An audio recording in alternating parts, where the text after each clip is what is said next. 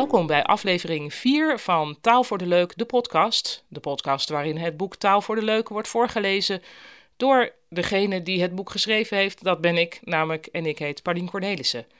En elke aflevering, er komt elke dag een nieuwe aflevering uit. En ik probeer eigenlijk elke dag weer een andere ingewikkelde manier te verzinnen om toch zo makkelijk mogelijk te zeggen wat ik hier aan het doen ben. Uh, want dat is taal, hè? Het lijkt makkelijk, maar het is moeilijk. Um, ik ga beginnen. Mies en Miep.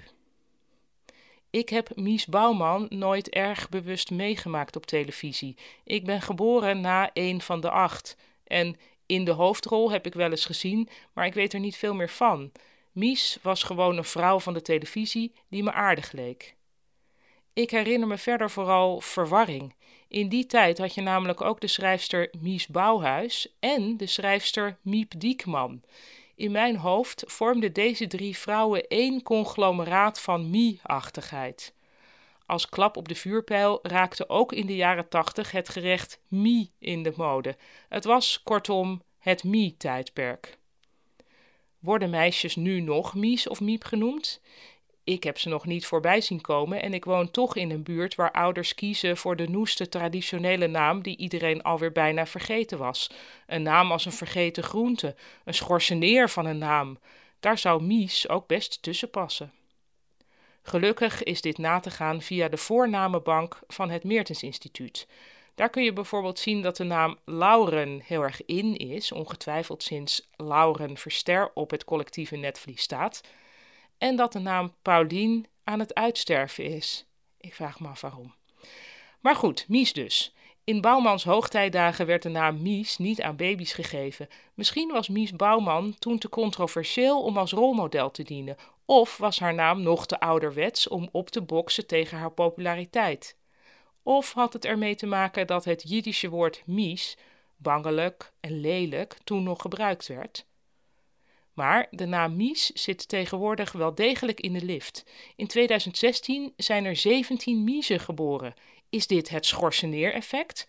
Misschien, maar Miep, een vergelijkbare naam, is vanaf halverwege de jaren 60 onafgebroken impopulair. Niemand heet nog Miep. De afgelopen vijf jaar zijn er in totaal zes Miepen bijgekomen. Logisch, denk je dan, want zolang we tegen elkaar zeggen: zit niet zo te miepen, noem je je kind geen miep. Dan kun je haar net zo goed meteen zeur noemen. Kakkie.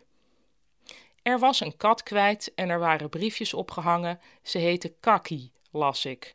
Het was een kat uit Amsterdam Zuid. Dat was wel passend, want Amsterdam Zuid is een kakbuurt. Maar waarom was de kat Kakkie genoemd? Was Kakkie ooit een kat die naast de bak kakte?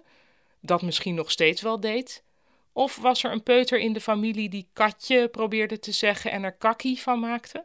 Of was de familie van Kakkie bezig geweest met het accepteren van het feit dat ze in een kakbuurt woonde? Dan maar all the way en je kat Kakkie noemen.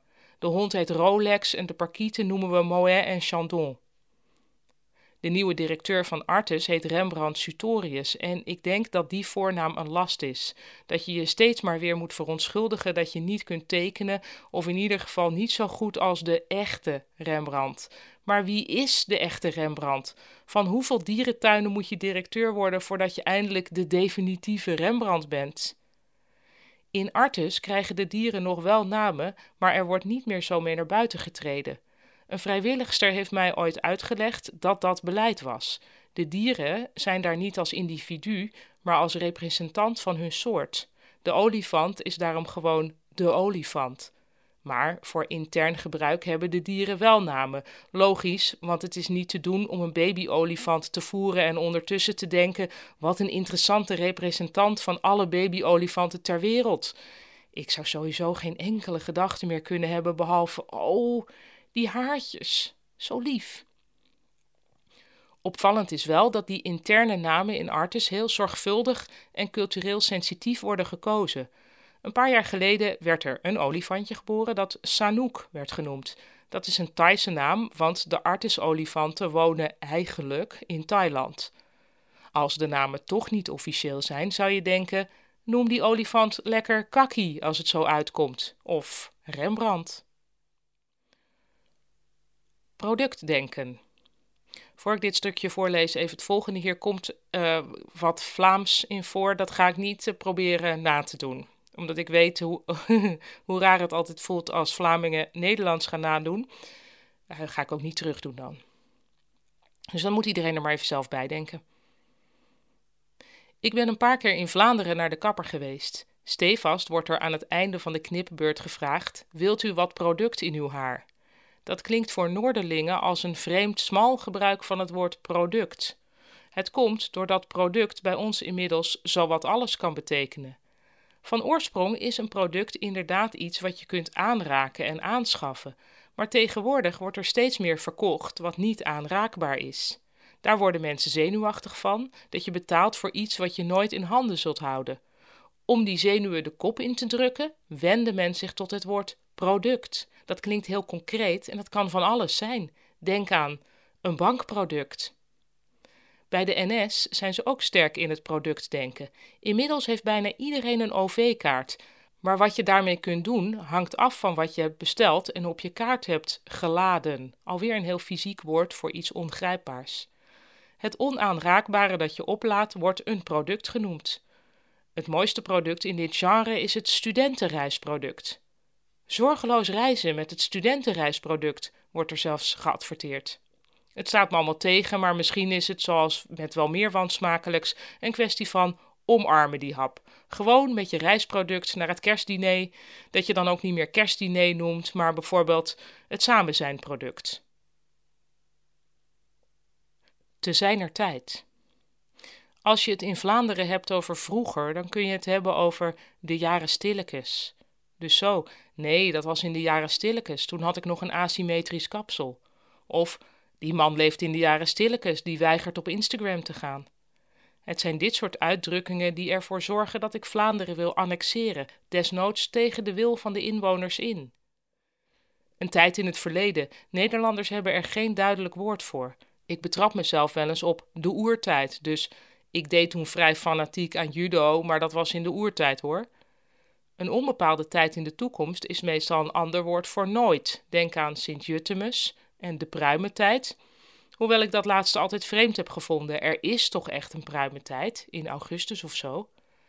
Toch hoor je deze uitdrukkingen niet zo vaak meer. Dat komt doordat er nu een veel subtielere manier gevonden is om nooit te zeggen, en dat is te zijner tijd. Neem het volgende gesprek. Heb je de mailinglijst al opgeschoond? Nee, nog niet, maar daar kom ik te zijner tijd wel aan toe. Laten we het eens letterlijk nemen. Zijner tijd. Wiens tijd? Ik kan er alleen maar van maken dat het de tijd van de mailinglijst zelf is. Aangezien de mailinglijst niet in staat is aan te geven wanneer hij of zij graag opgeschoond wil worden, is te zijner tijd gelijk aan nooit. Maar het mooie is, te zijner tijd klinkt wel alsof er iets concreets bedoeld wordt, alsof er actie op handen is. Kordatere types hebben het over ASAP, as soon as possible. Maar ook dit is geen duidelijk signaal dat er echt iets gaat gebeuren. Wie het echt handig wil aanpakken, praat helemaal niet meer over verleden of toekomst, maar neemt als hobby het boeddhisme. Dan kun je bij elk verzoek meteen zeggen: Ik probeer wat meer in het moment te leven. Overigens, nog even naar aanleiding van dit stukje. Er zijn natuurlijk mensen die mij hebben geschreven van te zijner tijd is de tijd van onze lieve Heer. Um, ja, zo kan je het ook zien. Ik vond het leuker als het de tijd van de mailinglijst was. Goed, dit was alweer aflevering 4 van de podcast Taal voor de Leuk. Tot morgen.